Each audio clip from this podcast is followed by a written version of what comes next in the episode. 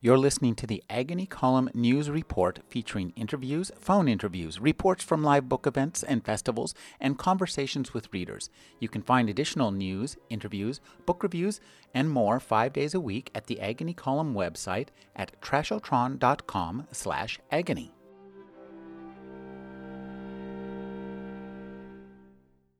The next voice that you will hear will be a voice that you will recognize, whether you've heard it before or not. This is man.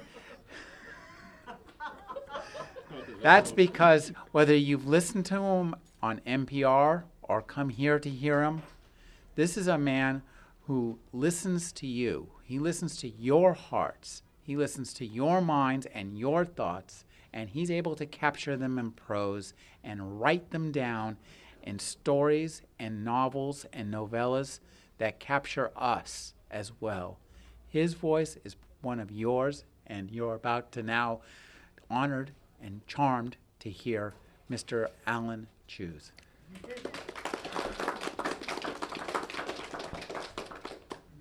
If it weren't such a lovely thing you just said, Rick, I would think it might be libelous. Well, we all live in a scanner's world, so. I've always thought, fiction writers were, if you go back to, Faulkner working at the Oxford, Mississippi Post Office, remember, he used to open the mail and read the letters. And if they're part, there's one little section in The Sound and the Fury where it seems to me he actually transcribed a letter that between this lecherous fellow and a woman in Memphis. Writers are eavesdroppers, story stealers, vampires of a sort, I think. Psychic vampires. Psychic vampires, yes. I mean, we've all had that experience. We read something, we think, how the hell did that story writer or novelist know what was going on in my mind? Because I didn't know that was going on until I just read this, which is why I guess books like Ulysses in their time were so shocking, because everybody thought these things, but everybody pretended that they didn't. And Alan, in your latest book, you capture a number of pretty shocking thoughts, and I think that you do a good job. And one of the things, this is a return to you to the novella form. And talk a little bit about deciding to write these as novellas. That's just how they speak to you. Yeah, I mean, I could make a long disquisition on deciding to write them, but I didn't decide nothing. After a while, if you read enough, and I guess if you write enough, you develop your sense of proportion, and so when something is a story, and when it's going to be a novel. The great thing about writing stories is that they're over. So whatever pain and ardor it takes to write a story, it's over after. I was saying to Rick the other day, I always use the Cheever rule. I once said to Cheever, how long does it take you to write a story? And he said, well, maybe 3 months. So I've always used that as a guide. Okay, I'll work on a story for 3 months. And then it's supposed to be something near finished. But then you have to start it over again. You finish the story, and then what are you going to do next? Whereas with a novel, can take years, and it gives you something to do. You don't wake up one morning and say, what am I going to do next? You're going to wake up every morning for 300 days or 600 days or 900 days, and you're going to have something to go to. So I've said this before, you'll know how much of an undergraduate you still are if you feel titillated when I say this, but a short story is like a date or a one-night stand, and a novel is a marriage. And all of us here are mature enough to know the difference. Each has its own pleasures and responsibilities, or not, or lack of. So you have you have its own dangers. Yes, right. Yes, God help you if in day 600 of a novel you suddenly find yourself bored. And no matter how much they profess to be brilliant and immediately successful day after day after day. There isn't a novelist I know who doesn't have a bad marriage off in a closet somewhere, or perhaps even more than one manuscript that came to nothing. And you're all, you know, you've all read enough and know enough to know that, you know, what they call a first novel usually is somebody's second or third novel. And even you know, Nobel Prize winners like Jose Saramago has just had his first novel published in, I think it came out about 3 years ago in Portugal, and it's just been translated, about to come out here. And you know, he's one of the prize winners of the world. So it takes a while. So those of us with two or three marriages, you know, we can sympathize with the novelist, because you put in a lot of time. And I mean, the secret about writing a novel is a bad novel takes just as much time as a good one. Think about that in terms of social relations, and you realize that there's a truth beyond aesthetics in that. But coming back to the formal question here, I mean, it's rare that you find a short story that you say to yourself, well, I'd really like this to be a novel, because if it's any good, it reaches its own proper proportion. And there are very few novels I can think of that began as stories. Some of you may have something in mind that I don't know, but something like Lord Jim began as a story. One of the great novels of all time, Malcolm Lowry's Under the Volcano, began as a short story. Hard to believe if you know that novel, but it did. But then if you read a novel that's not really successful for you, you might think, well, why didn't he just boil this down to its essence and make it a story? More often again than not, you'll find that the really good writers develop a sense of, as I was saying, a sense of proportion. So something comes to you, and you really know that it's a story, or this is going to be a novel. And you have to be very buoyed up when it comes to you as a story. You think, I can do this in 2 months, 3 months.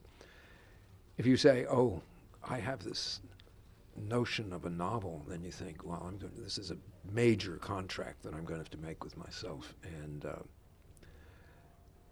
it better be good, because you're going to spend, like the elephant, the novelist is slow to gestate, and it's going to take quite a long time every day that you're going to have to put into this. Every night you go to sleep and you hope that the elves are working, you know, and that you get up the next morning and you are going to find that you have the stuff to put on the page. So in the case of these novellas, they are neither nor. I mean, they're not stories, they're not novels. What is a novella? Is it a short novel? Is it a long story? I don't know the answer, but these are pieces. Short novel. Short novel. You get it? Yeah. Okay. Yeah. We could take a vote. I remember condensed. It's like condensed milk.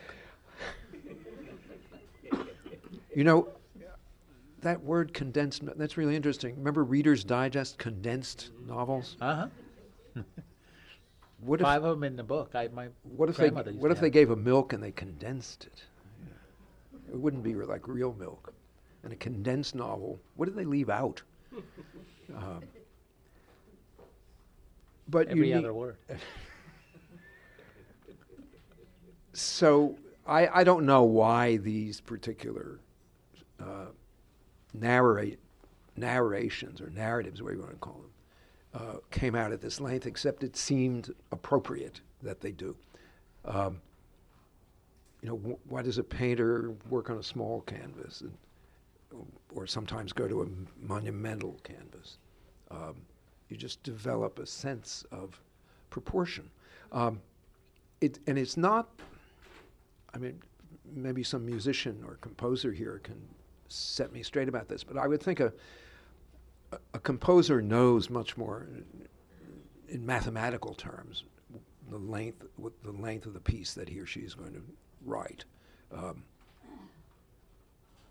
There's more of a mathematical element to music than to, I would think, to any of the other arts.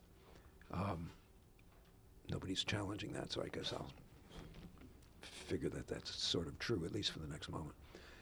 Whereas the composer knows that a piece has four parts and can work within the confines of each of those. Aside from Aristotle and the Poetics, which really teaches us about the art of the scene and the rhythm, the particular proportion of a narrative rhythm that makes a scene or makes a story or even can make up a novel. There's no rule except what you can come up with after you've finished the piece. And the thing about writing a story or a novel is that you know how to do that one when you've finished, and the next one is as much a mystery as anything else ever was in your life. So mystery is the operative word here. I don't know why these particular narratives came out to this length, except I hope it seems appropriate to you when you read it. Why don't you start and give us a reading from Paradise or Eat Your Face, the most intriguing title that I've come across in a long damn time. Well, except for that guy in Miami, the meth freak who tried to eat somebody's face, which was a great advertisement for my title, but it has nothing to do with it. A zombie apocalypse precursor. This is a story about a young woman, very disturbed young woman, who is a kind of journalist who goes to Bali on a tour, and that imperative, eat your face, is something that a healer she meets up with says to her after working with her for a couple of minutes and recognizing a psychic trauma so deep that the only way she's going to get over it is to go beyond Freud and devour the self that she is in order to digest herself and see what she excretes so that she can become another person. It's pretty disturbed. This character or you? I'm just the conduit. Uh-huh. I'm a perfectly calm, even-souled person. Robin, you agree? I can testify. Yeah. So this opens with an immediate opening of a travel piece that the main character, Susie Wheelis, is trying to write for a magazine. And so it opens with her title, A Paradise Like No Other by Susan Wheelis. The dark-haired, smooth-faced young brown-skinned woman dressed in a yellow and orange sarong walked quietly along the brick pathway toward the porch of my hotel room, carrying a tray of what appeared to be baskets, each about the size of her hand. Birdsong filled the lavender sky, high-pitched, exotic warblings I couldn't identify, while close by roosters crowed a more familiar chorus. The sun had just come up on my first morning in Bali. And that was as far as she got in her notes that morning in Denpasar. She feared that her head might explode. She would have felt an awful lot better if she hadn't fooled around with the bartender from the Singapore airport the night before. For that, maybe she could blame her editor, who'd suggested stopping off either in Hong Kong or Singapore to break up the long trip from San Francisco. That's what she told the cute brown-cheeked bartender when he served up her first beer and inquired about her presence there. And why wouldn't he? 5'11", beautiful reddish blonde hair, a weird weave that her hairdresser in the city had given her, good tits, great legs, lovely tan. Her nose was slightly irregular. She didn't like to remember why. Except for the nose and the color of her hair, she looked an awful lot like her mother. But this morning, waking up in the cool shadows of the beach hotel, she saw a puffy face with patches of discoloration, so that one cheek looked darker than the other, and her neck seemed to have added a crease along the line of her collarbone, and her slightly overlarge nose, yes, all right, her father's nose. She remembered her mother looking so unprepared for the world, but then two things. One, her mother, a beautiful Mexican woman, never showed her face without having first put on her makeup. And two, her mother died of uterine cancer when Susie was only 6. She remembered little of her except for bedtimes, when the woman told her stories about Mexico, and how before modern times the gods told people how to live and what to do. Chakmul brought rain, or was it Tlaloc, or was it Huitzilopochtli? She couldn't remember much about this. In fact, amazed herself that she recalled these names so all chock-a-block in her memory. The heart is very precious to a Mexican woman, her mother said at bedtime one night, or so Susie recalled, or perhaps even misremembered, because in the ancient days the priests cut out the hearts of the sacrificed and offered them to heaven. Even the thought of that right now made Susie shudder, cutting out the heart. One more memory, much more gentle and more mysterious, of her mother remained. She told Susie how as a child she had, while living for a while in the United States with her aunt, learned English by listening to radio broadcasts of a children's show in which there was a story about a kingdom beneath the sea called the Land of the Lost, the place where all the things you lost turned up. And the memory of a taste, she remembered that, the memory, what was it? So at 35, she had no idea how she was doing in relation to her mother. Her father, a wealthy vagabond born Walensky, who later changed his name to Wheelis, had lived only into Susie's 20s, but some of his words stayed with her. Put a good face on things and they'll work out. Too bad he had helped to make her face so distinctive, that nose, but she didn't want to think about it. So that's the opening of this Bali tour. Now I want to propose that in these three stories, and I think in much of your fiction, you do something that's really interesting to me.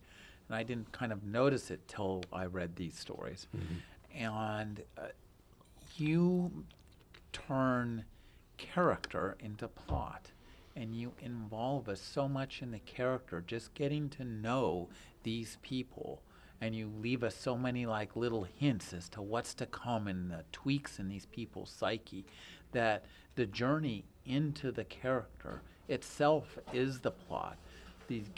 As we get to know these people, that's the plot, and that's what really pulls us into your writing. And I think that's just such an interesting vision of writing. And I think it's I don't know anybody who does it in quite the way you do, and I don't think anybody does it quite as well as you do. Well, I appreciate that, Rick, since you read even more than I do.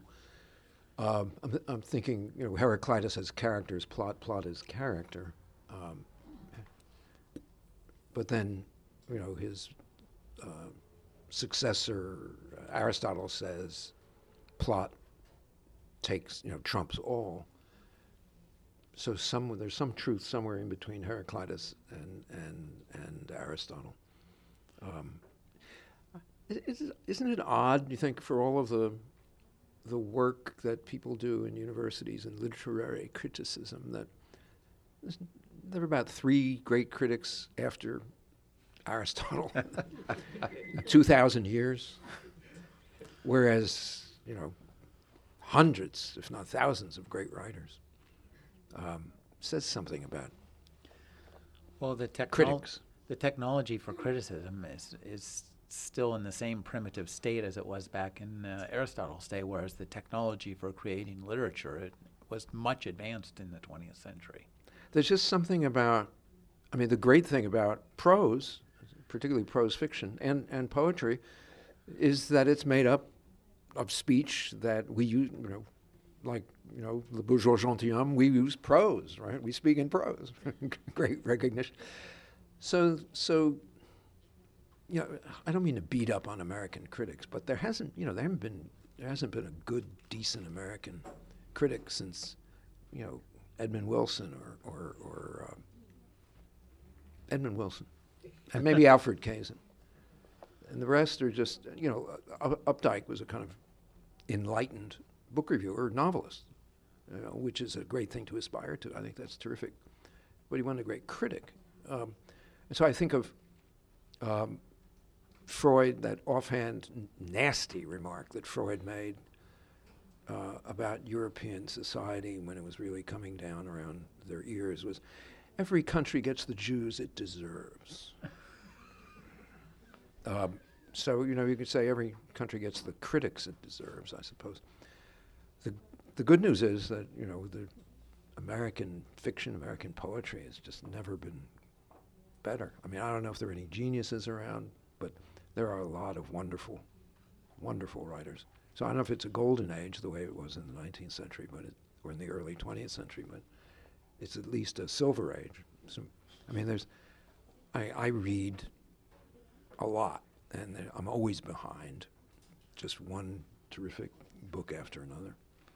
Well, I don't have to read the crap.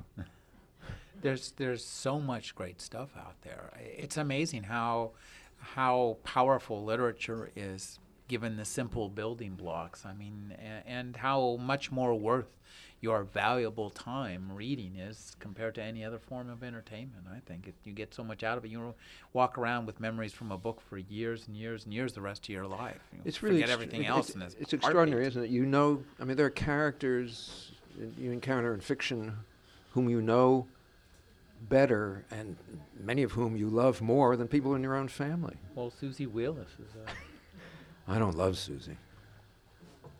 But you sure as hell know her. I mean, that's one of the things. God help me if I knew her in the biblical sense. I wouldn't be sitting here. You incorporate some of your own travel writing into this, and I think that's an interesting. Yeah, I went on a tour of Bali, which do you know Judy Slalom and Surya Imati Surya, who live in Capitola? They run Danu Enterprises. Great tour of Bali if you're interested in going. Really inexpensive, and you get to know the heart of the country because Surya is a Balinese guy and a mask carver and a dancer as well as a CPA.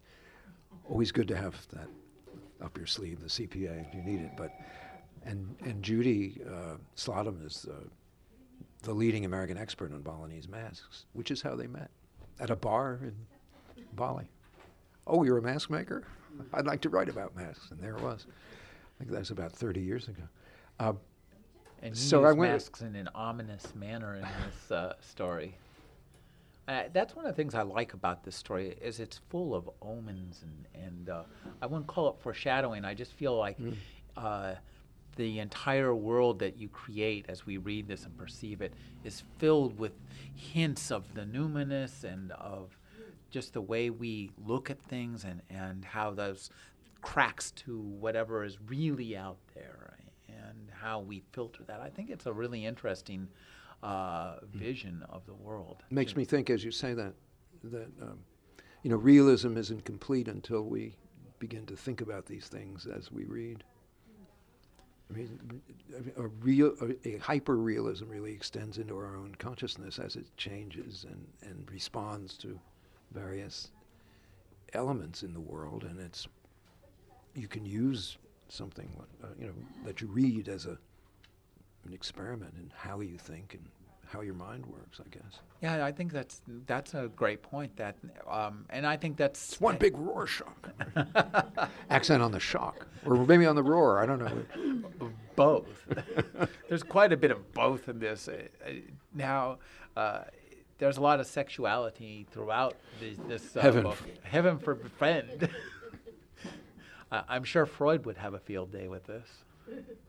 And he was, when you're talking about Freud, I just think he's, as time goes by, he becomes more and more interesting to me, just as a literary figure in the way that... I live with a Jungian, so we have a complete marriage.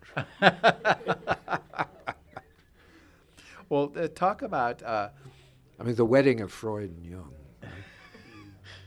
That's the alchemical wedding, eh? Yeah. I mean, maybe it would have happened if Freud had been a little less straight-laced and Jung had been a little older. And they didn't have to use all these women as intermediaries in order to fuck. Never occurred to me before that. But it is... it seems to be on the surface father and son, but you know, when the master learns from the apprentice and the apprentice rises to the level of the master, perhaps even to overtake him in certain aspects, they become equals. Now, picture that. God Almighty, Freud in bed with Jung. That sounds like something out of a David Cronenberg, a recent one, as it were. You're right. Yes, shocking affair. One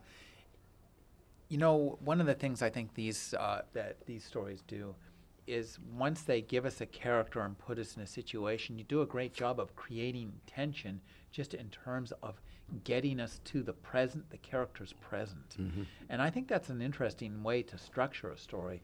Is that something that just, that when you're writing these stories, do you kind of map them out in your mind, or do you just follow the wave front in? Both. So you kind of know where you're going. Well, no. I mean, I have I guess what you'd call a horizon point. Mm-hmm. And I think that's really important to have. This comes back to the question of length.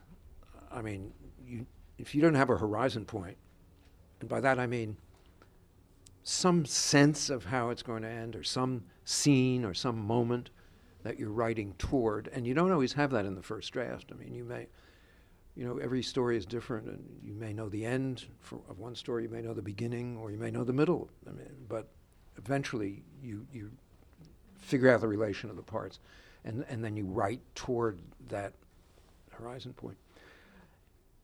And so it's a little bit like, if you're walking from Kansas City to Denver, you have to know how much food and water to bring, right? If you just start out on a walk and you end up in Denver, you could be dead unless you know how to forage along the way. So, in this one, I knew that I was working toward that visit that she has with the shaman. And so I have to back up as far back as I can in order to get the right amount of build up toward that point. And that's a lot simpler with a story. I mean, with a novel, you know more about, at least I'm not saying you. The way I work, I know more about the material. I have a sense of the material. I have a sense of the characters, but I don't always know where they're going that's why we write draft after draft after draft. My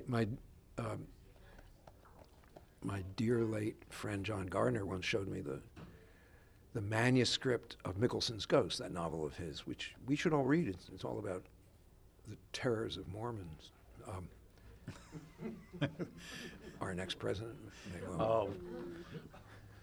Speak not such terrifying words, my friend. I'm preparing for the worst, the famous political scientist who says, hope for the best, expect the worst. But Mickelson, this manuscript of Mickelson's Ghost, this was in the last place where John lived, and this is about a year before he died in that motorcycle accident. And he had the manuscript of Mickelson's Ghost. This was in a little old farmhouse in Susquehanna, Pennsylvania, on the edge of this great geographical name, the Endless Mountains, these little hills in Pennsylvania, but they call them the Endless Mountains. And he actually wrote a children's book called The Endless Mountains when he was teaching at SUNY Binghamton. And he showed me the closet in this farmhouse, and it was floor to top of the first shelf, filled with the manuscript of this novel, draft after draft after draft. More often again than not, I mean, that's why novels can take so long, because you don't know where you're going. It's like starting out on a great journey. You don't know where you're going. You don't know what to pack. You don't know what kind of food to bring along.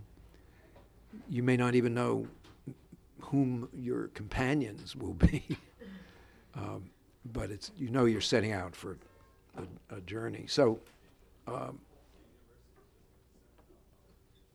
you do have to keep this star on the horizon, or if it's a short story, maybe a little lamp set in the window of the house next door. Why don't you read a bit from Care? Okay. This is, did any of you know Victor Perera? You knew Victor. Mm-hmm. Yeah. So this is, as you know, I mean, this I can honestly say is my sense of Victor in his last days.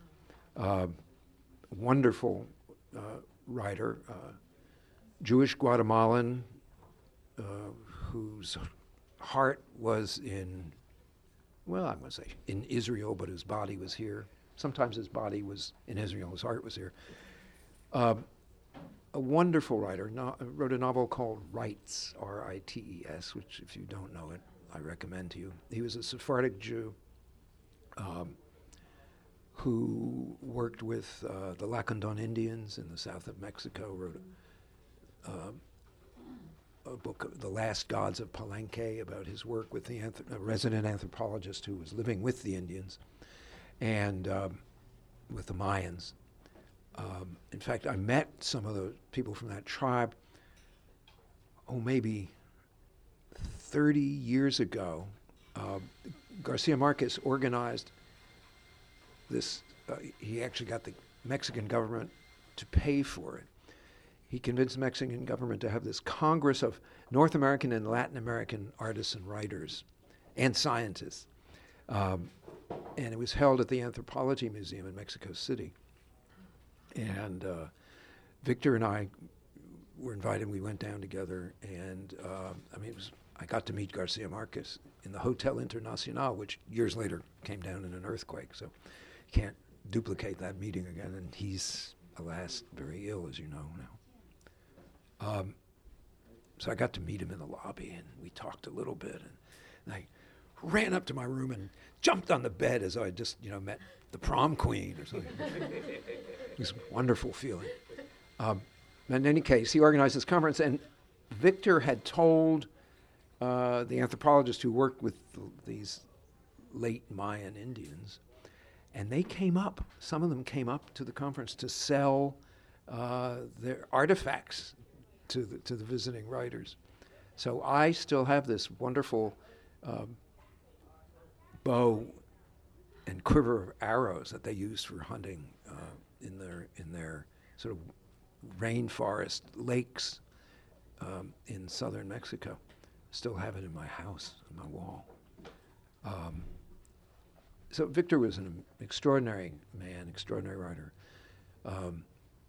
To my mind, maybe the best romantic I've ever met, maybe the last romantic. And he developed heart trouble, and they gave him medication that, with blood thinner, and so he didn't like taking it because it disrupted his romances. Need I say more?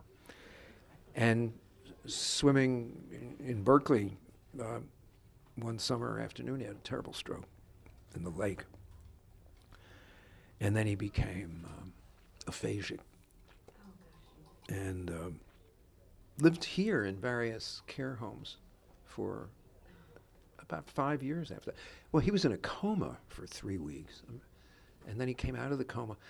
When I got to the hospital in Berkeley, I knew where he was staying because there were 6 women lined up outside the door waiting to visit him, and he was scarcely out of this coma. And one of them I knew because her name was Susie Brown, who had been a student of mine at Bennington, and Victor had come through Bennington to visit, and she was sort of on his girlfriend on and off for a decade after that. And there were half a dozen women outside the door. I knew that was Victor's room.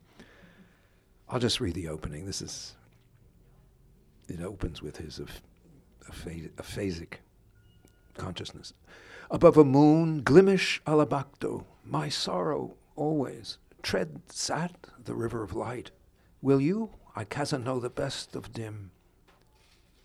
A woman was with him when it happened. Not Moira, but that wasn't a surprise. There was usually a woman nearby, always, from his earliest memories of his mother on through his early loves, Indian girls, then mestizo women, and then when he crossed the border for school, the pale, freckled white girls who fluttered about him, moths to his bright light, and then students, always students. He married just once, and she was an Egyptian woman, darker than any of his cousins back in the rainforest. So this wasn't just one of those cliched things where the dark man went after the light women and the light women sought out the dark man. It went deeper than that. This woman who was there, her name was Cheryl Blickstein, and told him about it later, much later, happened to be about a decade younger than he was, which put her in her early 50s. Pale skin, the faintest suggestion of some Asian ancestry in the delicate shape of her eyes. He had nothing against mature women. It was just that younger girls were the audience he usually had at the university. At readings, there was more of an age mix. And the curious thing was, the older women whom he knew, who saw him with the younger girls, never complained among themselves.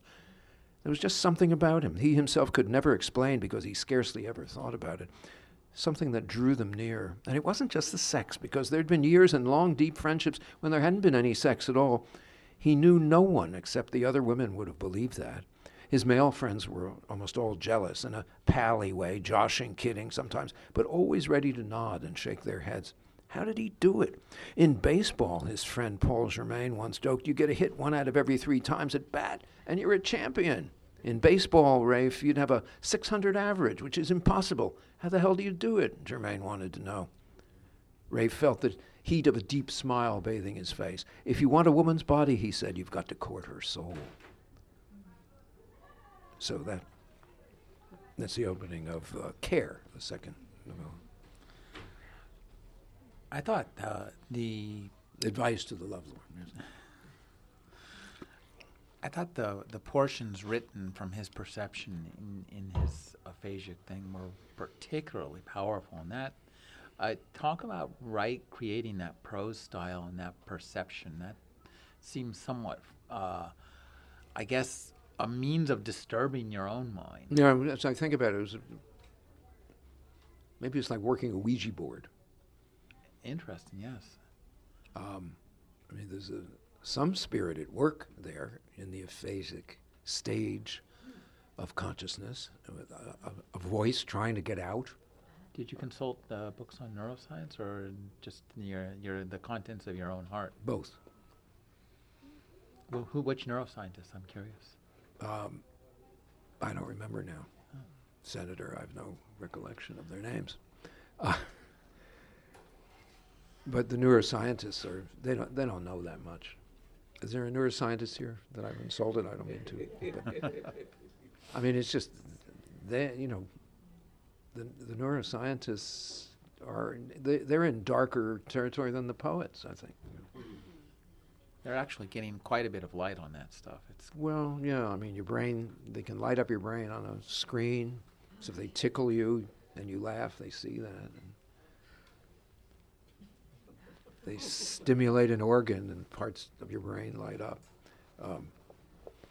But I don't know what that tells us. What does that tell us that the poet can't or doesn't or hasn't yet told us? Well, I just wonder about that. It has to do with, this idea that we're only using 10% of our brain, which is... I know, I have a lot of people in my family like that.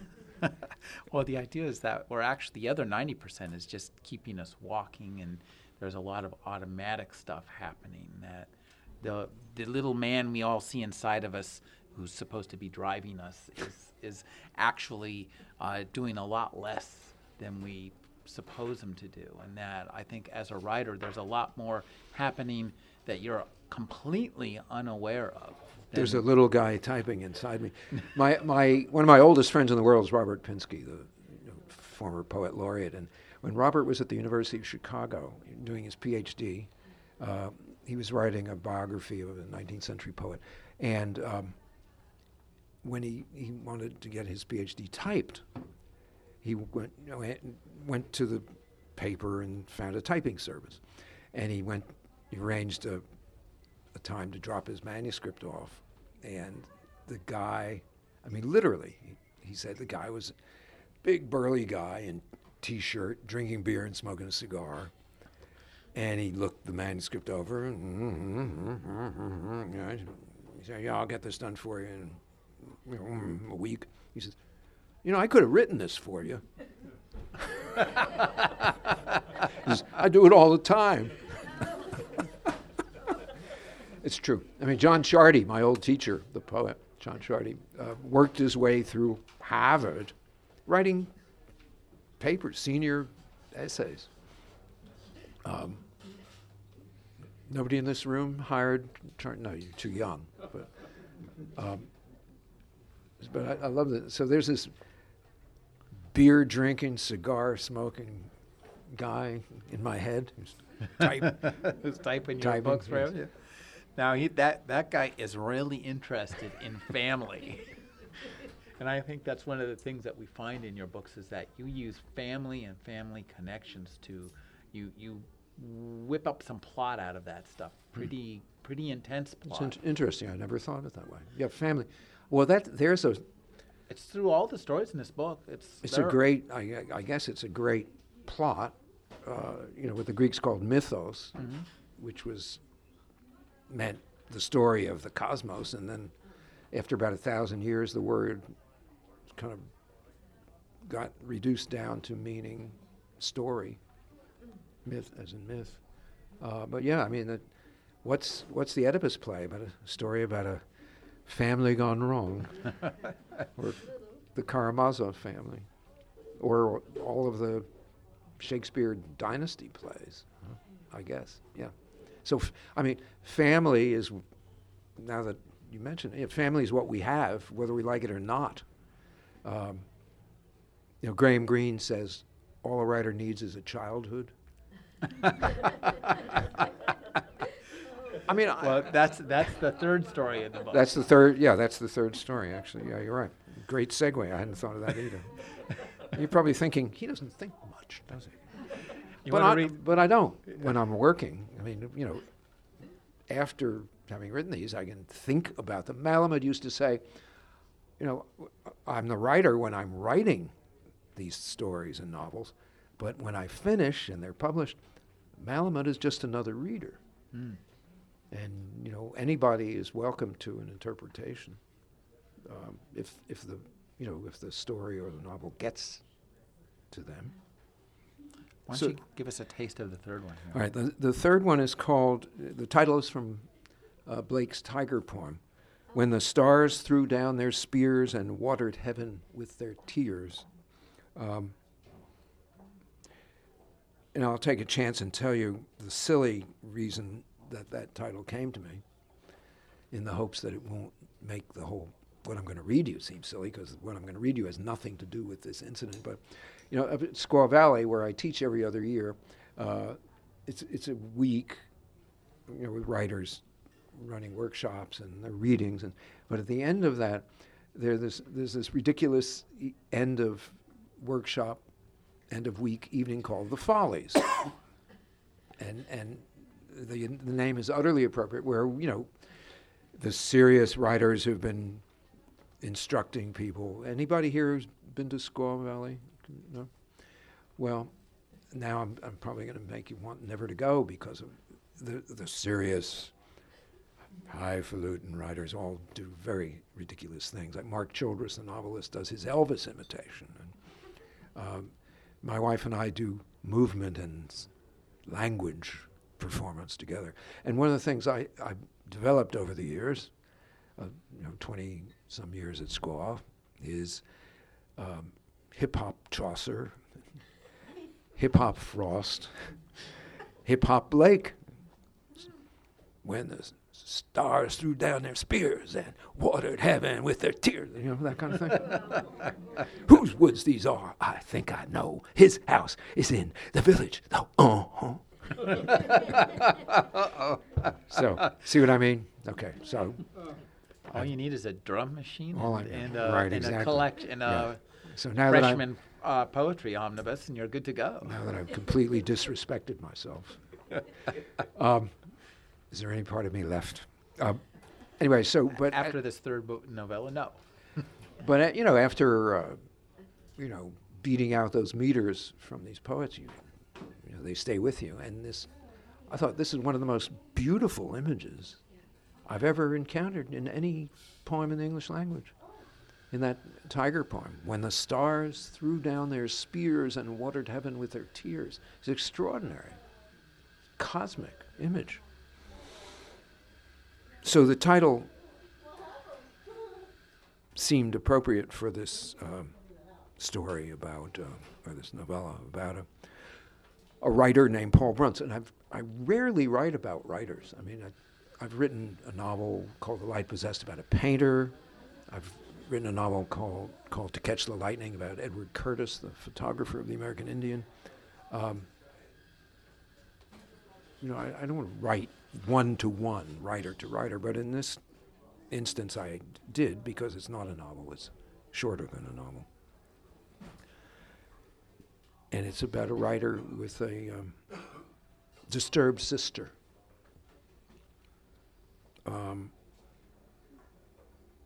And as well, I don't know how much I want to give away, but Not too much. Just give us a taste. And all right, here's the opening. At his age, and for as long as his career had lasted, for all the novels, essays, nonfiction books, and short stories he'd published, Paul Bruntz, now in his 60s, had never written a single word about his sister, and for good reason. First of all, he'd never been one for cannibalizing his life to use in his work. He knew the romantic way of seeing things, that nothing separates the life from the work, had been productive for poets, especially ever since Byron first set out to seduce his first woman or take his adventurous hike around the environs of dangerous Greece.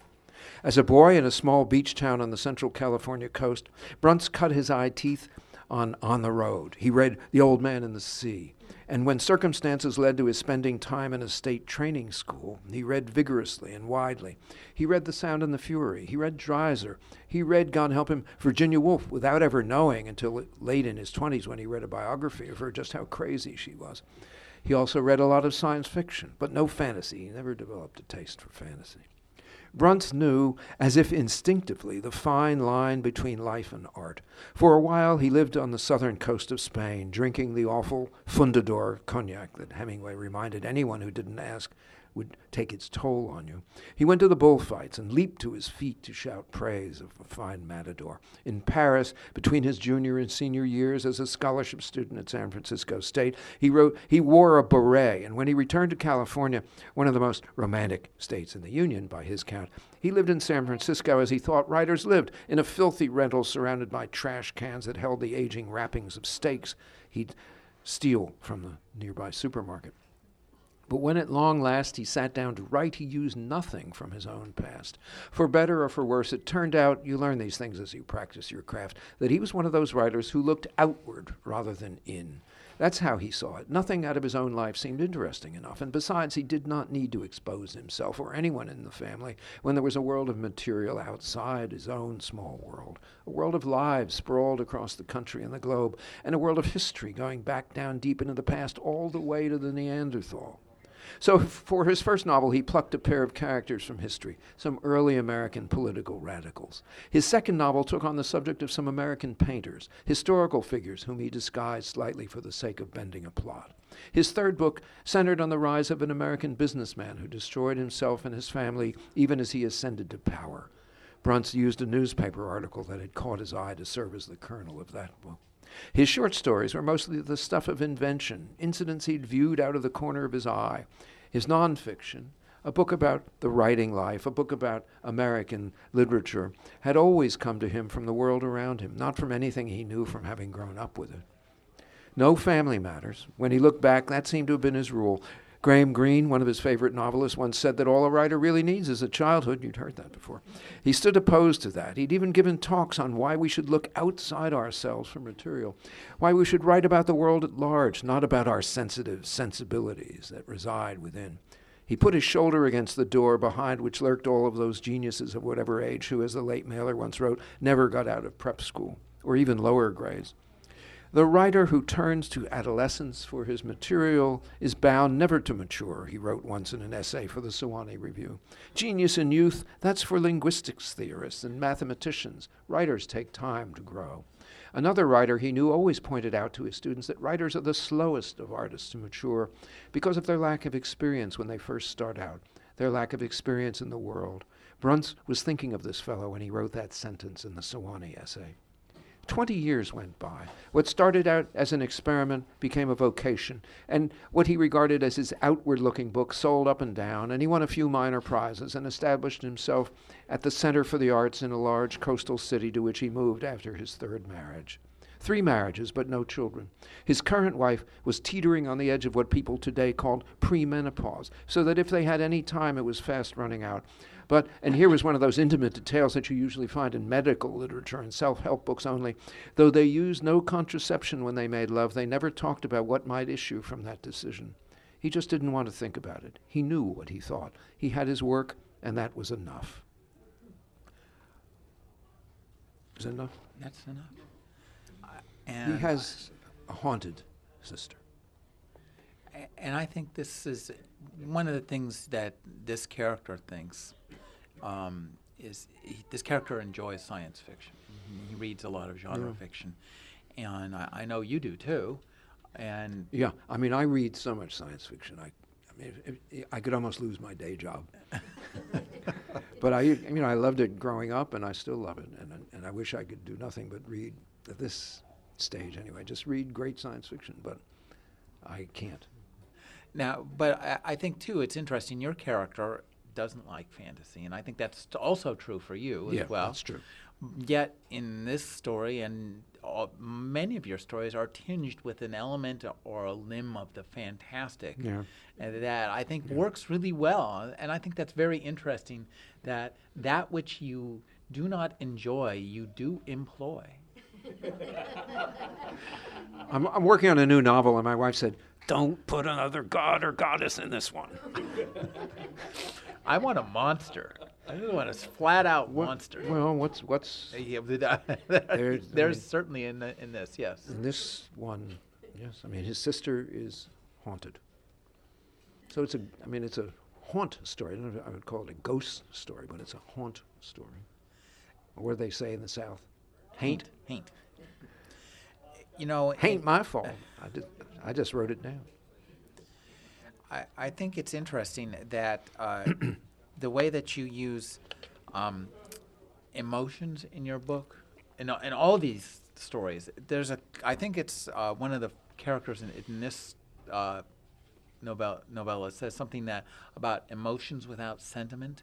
Mm-hmm. And I think that's one of the things that makes your work so powerful, because you give us really intense and raw emotions, but they're rendered in this almost scientific manner that makes them more affecting and I think rather frightening in general. Mm-hmm. I think the emotions that your characters experience seem so raw and real to us as readers.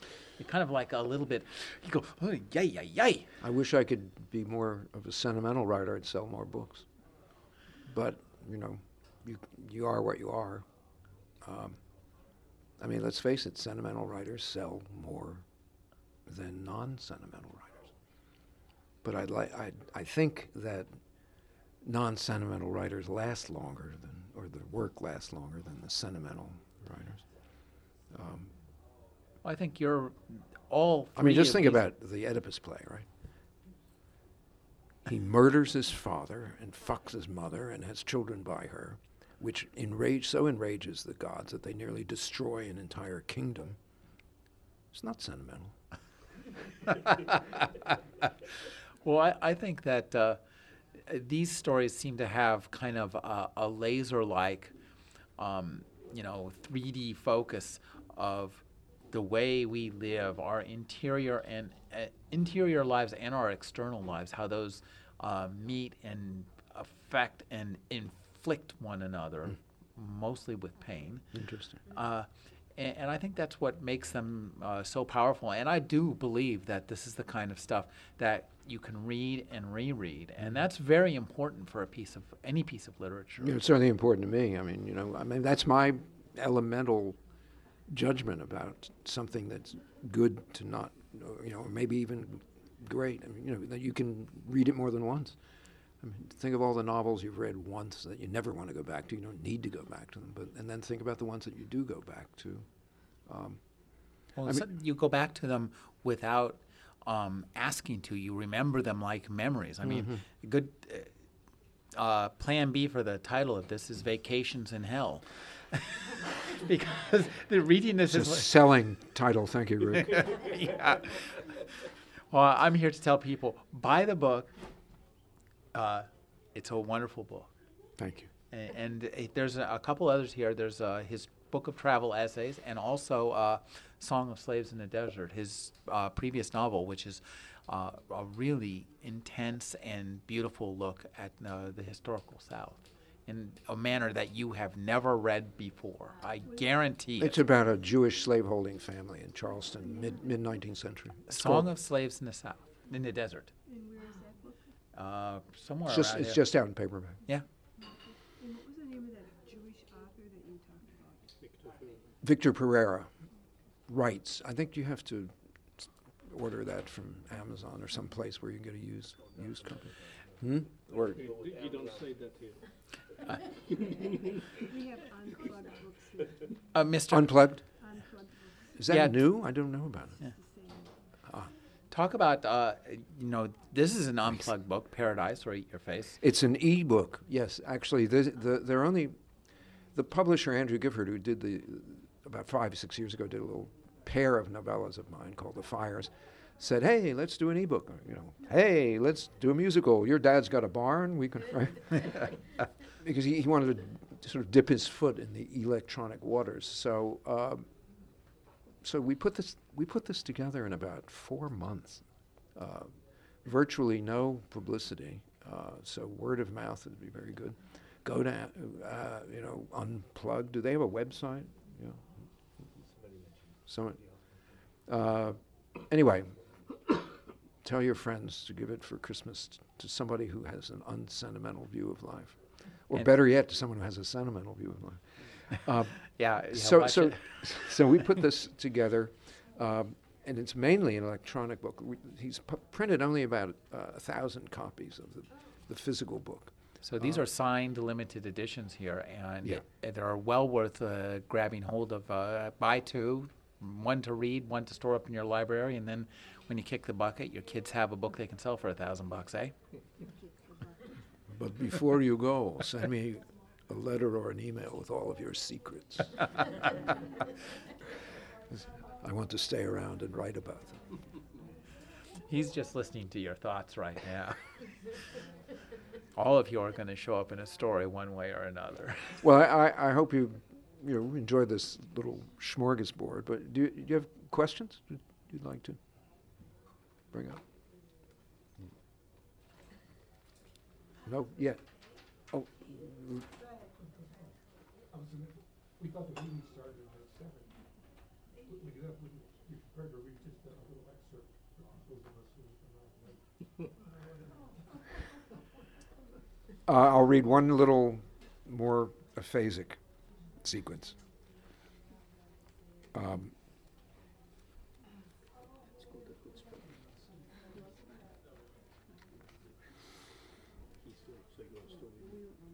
Subliminal, subluminous, subtransforescendental, immediamente bloom de spillage crescent, benata las uvas, las pájaros, pharaohs singing golden music to the waiting wails of moonstruck pyramids, goshawk, flea, jalaba, my mahogany forest may yet fall.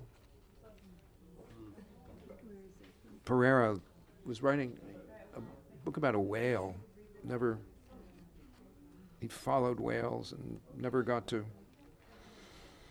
De nada, de narrow, de nothing, de window, de basket, de ocean, de worry, de child, de always, de be there, de charges, de cloak, de bargain, de bull, de chariot, de charion, de zeno, de bugbear, de pussy, de marching, de pin, de pin, de pin, de hola, mi madre, de worry about naughty, de zero, de trees, de zorro, de bird nest, de calling, de nipple, de pipeline, de heartbeat, de heartbeat, de heartbeat.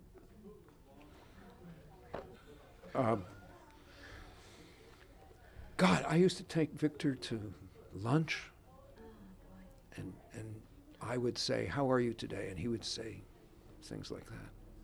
It's amazing. I mean, in a way, it was completely fractured in the brain, but he was just say these lyrical things. I mean, not exactly that, but like that. You write well of the Central Coast in all three of these.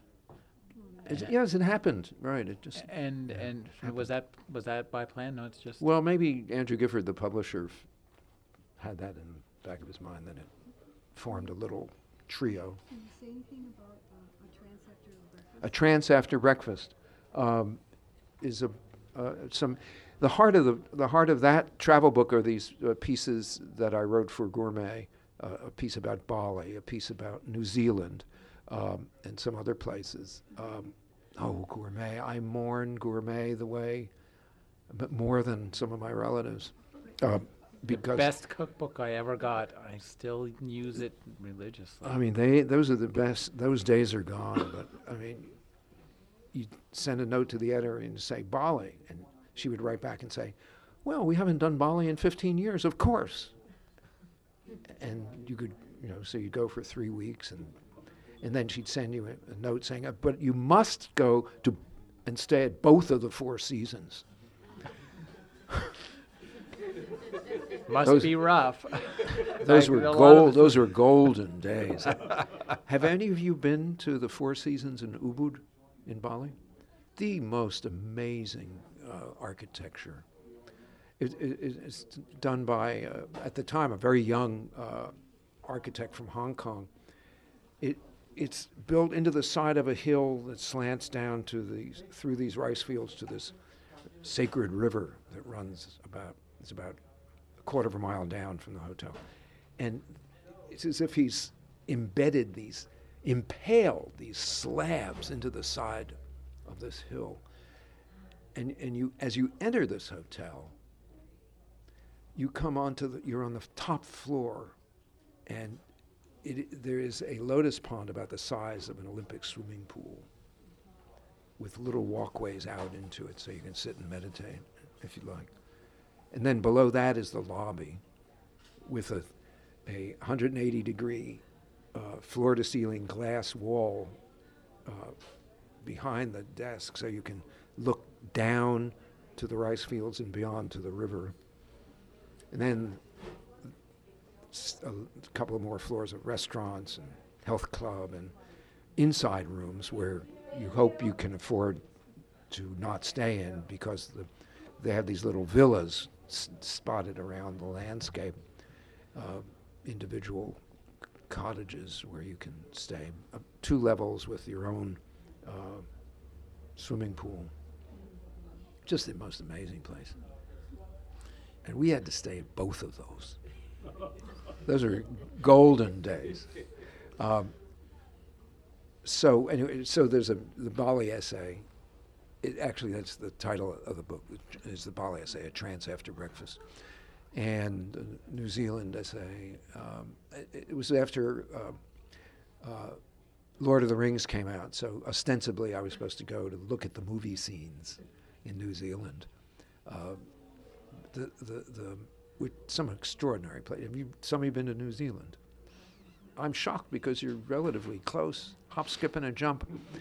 From San Francisco, it's really only 13 hours, whereas Bali is almost 24 hours with several stops in between. Anyway, that's the travel book with also a couple little essays about my hometown of Poithamboy, New Jersey, and working the border. And yeah, do you know, any of you know the San Diego Reader, which is the kind of like the Village Voice or the city paper of San Diego? I don't think it really exists in the form that I know it anymore because of the internet, but this genius entrepreneur ran it, and every issue ran hundreds of pages because he had all the advertising. Because it was a giveaway, and every advertiser paid it through the nose to get in it because the writing was good, and people wanted to read the articles. He had a lead writer who had an expose in every issue. I don't know if you're familiar with San Diego city and county government, but there's it's a lot like D.C. where I live, and so there wasn't an issue that came out that didn't have a piece about somebody taking a bribe or some councilman shooting a Mexican tourist. I mean, just great stuff. But anyway, the thing about the San Diego Reader was they'd fly you there, they'd give you a place to stay. The publisher owned a little condominium, group of condos on Coronado Island. So he'd give you a condo, you stay as long as you like, and write at whatever length you like about any subject that had anything to do with San Diego County. So I wrote four mostly quite long pieces about border. I mean, I spent a week of nights shadowing the border patrol, and I actually spent a night in one of the booths at the port of entry, and chasing Mexican criminals through San Diego with an agent who had gotten tipped off that these guys were out to commit crime. And it was really interesting. So I put getting to know Sonia, my daughter happens to be, one of my daughters is named Sonia, but Sonia was the heroin-sniffing dog. I spent a night with Sonia. mean, just an amazing series of adventures, because to see people, children under the tire hoods being smuggled in, I mean, just stuff like that. Anyway, so there's a long piece about the border, port of entry, San Isidro port of entry, and a piece about a bilingual religious school in Tijuana, and another piece about a Tijuana minister who was almost a rabbi. He was a Methodist minister from central Mexico who, after he came to the U.S. and served in the Army in the Korean War, stayed in the U.S. and went to Bible school, became a Methodist minister, and decided the Methodists weren't giving him enough Bible study, so he went to the University of Judaism, I think it's called, in L.A., where he got qualified. He did all of the work to become a rabbi except the ordination. And they said, "You want to be a rabbi, Lord?" And he said, "Well, no, I'm still a Methodist, but this is, he said, I wish I could be a rabbi. He's too old to be circumcised," as he joked with me. He was, anyway, although if you read that story out of Kenya, where they're going to circumcise 1 million men to keep, because the AIDS virus. Oh, God. Now we're getting all right, physiological. It's called body horror. Yeah, the AIDS virus tends to hide in the foreskin. In any case, 1 million Kenyans will be circumcised this year. I mean, on my father's side, my great-great-great-great-great-great-grandfather was a soldier in Napoleon's army. He was a sergeant and a good Catholic fellow, French Catholic. And he was wounded in the retreat from Moscow and stayed behind and was nursed by this Jewish family who took him in the middle of that horrible winter. And he fell in love with the daughter of the family and converted at the age of 26. So I feel the pain of the familial pain of those Kenyan men. In any case, how did we get to that subject? Oh, the Alan, rabbi, you're a great journey. The rabbi, yes. So he returned after being almost become a rabbi and still a Methodist priest. He returned, Methodist minister. He returned to Mexico and set up a temple, a conservative Jewish temple in Tijuana, in one of the worst neighborhoods, and built a dining hall, soup kitchen, but a very fancy one, I assure you, with stained glass windows and beautiful marble tables, and fed the hungry in that neighborhood. And after getting permission from the Bishop of Tijuana, he began to convert some Mexicans to Judaism. Wow. As a lay rabbi. After getting permission from the Bishop of Tijuana, because if he didn't, he would have been in deep trouble. And so, but he ran this soup kitchen, and he had ceremonies, daily prayer that he presided over. And so I wrote about it. I met him because the piece started out as when I first met the editor, the reader, he said, "Well, what do you want to write about?" And I said, "Mexican Jews." I didn't know what I was saying, but it turned out to be quite a deep subject because, as I discovered after some research and reading the annals of the Mexican Inquisition, I discovered this man named Hernando Alonso, who came over by ship, one of the early Spanish ships to Mexico, just after Cortez. And I actually wrote a long story about him called Hernando Alonso, that's in one of my earlier story collections. And I wrote about him in this piece. There's a guy named Art Seidenbaum who was the book editor of the LA Times. When I started writing for the Times, in 1980 or so. And he was a wonderful guy, long dead now, but he said, I asked him for advice. What do? I want to be a writer. He said, well, he said, you got to sell every piece 4 times if you want to make a living as a writer. So you do, you know, an essay about Hernando Alonso, and then you turn it into a short story. Anyway, so Hernando Alonso is in this piece, but it's also about the various waves of Jewish immigration to Mexico, of which there were several. And then I heard about this priest, and he's really becomes the centerpiece. He became the centerpiece of this long essay that's in this travel book, too.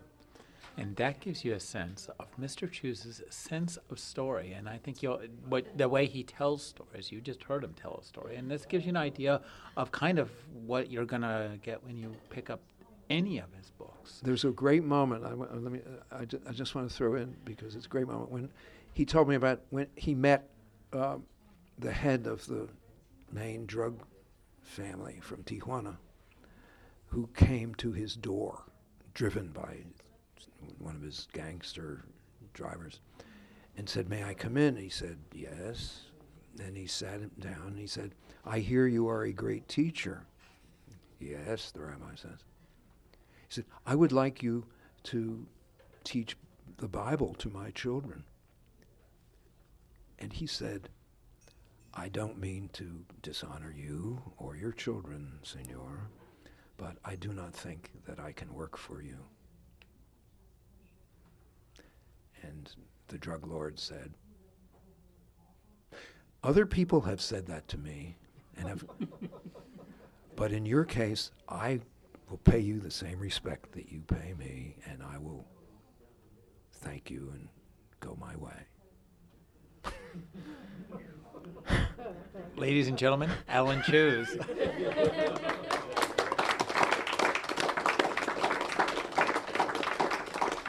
Well, I only answered one question. If you have other questions, you could ask them, but I'd be happy to.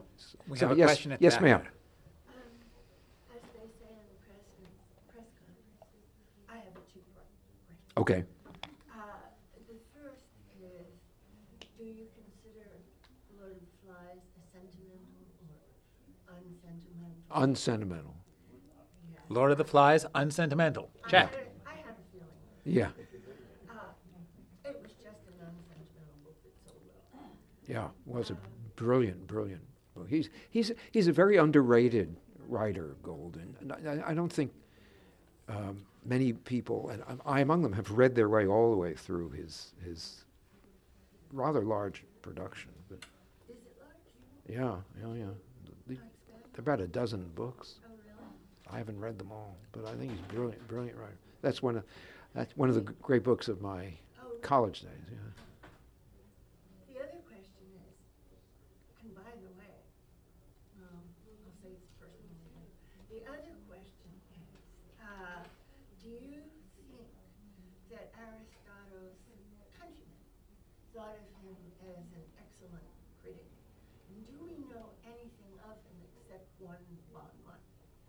And do we know anything of any critic after that until the 20th? Oh, we know a lot about critics after Aristotle. We know that he was at the Academy, which Plato founded, and he taught. And the Poetics are his. He never wrote them. He dictated. He talked as he walked through the gardens of the Academy, and his students took notes, and those are the Poetics, the notes that his students took. But it's a better bet that they're close to what he actually said than, say, any of the Gospels, because they took the notes as he said them, rather than try to write down stuff about events that supposedly happened, 60 to 100 or 300 years later. As far as other critics, well, we know. Well, Samuel Johnson, we know a lot about. Oh, yeah. Samuel Johnson. But isn't that, again, well, that's the 19th century? No, the 18th, yeah. And, so Boswell got us a lot of Johnson, including that one. This is an X-rated anecdote from Boswell. That extraordinary moment when he's riding in a carriage, sitting opposite two women, two fancy women of London. Comely lasses. No, these were mature women. No. And one of them says to Dr. Johnson, she says, "Sir." He says, "Yes, madam." "Sir," and he doesn't know these people, they're just taking a carriage to a point that they both want to reach. "Sir," she says, "are you aware that you are sticking out of your trousers?" And he looks down, and he stuffs himself back in his trousers and buttons himself up, and he says, "Thank you very much, madam, but don't flatter yourself. I was merely hanging out."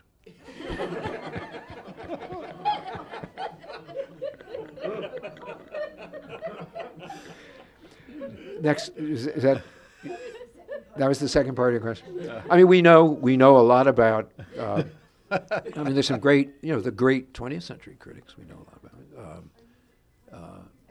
Edmund Wilson, we know more than we want to know. We know that when he was married to Mary McCarthy, this would get him fired as sheriff of San Francisco.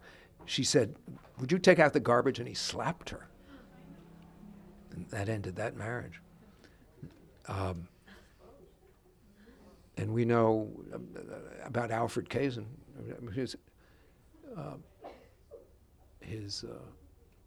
three-part autobiography, wonderful. A Walker in the City is one of the great autobiographies or memoirs, I think. So we know, I mean, the closer we get to our own time, we know more and more about these people, which is, I guess, the opposite of certain sciences. We know more about Neanderthal now than any people ever knew about Neanderthal. I'm much more interested in Neanderthal myself. Any other questions? Yes? How long did you say your friend was in a coma, the Sephardic Jew? I didn't get it. 3 weeks. 3 weeks. Yes. Oh, wow. And he wasn't expected to come out. And then he came out. And there was this line of women volunteering to take care of him. I mean, one of his first students took him in at the very end. He was living at that, what's that large care? La Posada, I think that's, is that sort of three huge buildings off Soquel. Yeah, he was living there, and then she took him in, lived in a condo his last days on Roosevelt Terrace. But nobody expected him to get that far. It's just sad. All my dearest, earliest Santa Cruz friends all gone. Jim Houston, Marcus, Victor Perera. Did you read Diane Ackerman's 100 Names for Love or any of Paul West's novels after his stroke? Yeah, no, I couldn't, I hate to, I don't mean to sound nasty. I couldn't read Paul West before his stroke, and I can't read him after. It's just a matter of taste, I think. Yeah.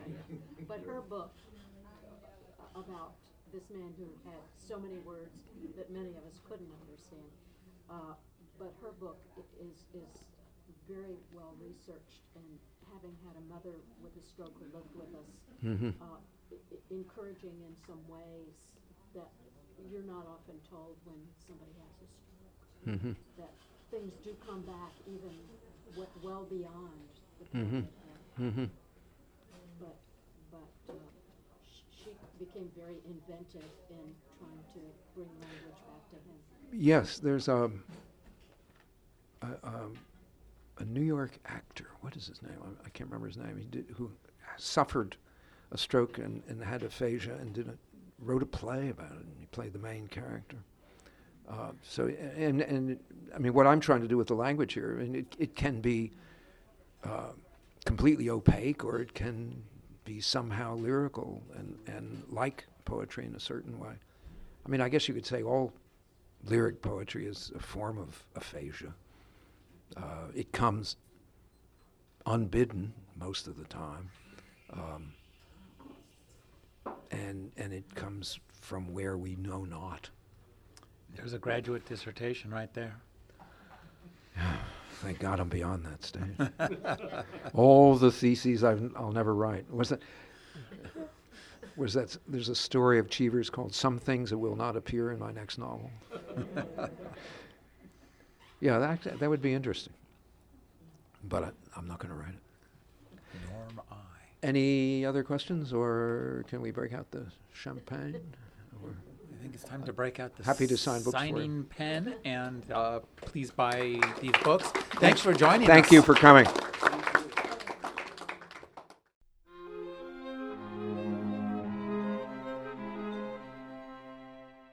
You're listening to the Agony Column News Report, featuring interviews, phone interviews, reports from live book events and festivals, and conversations with readers. You can find additional news, interviews, book reviews, and more 5 days a week at the Agony Column website at trashotron.com/agony.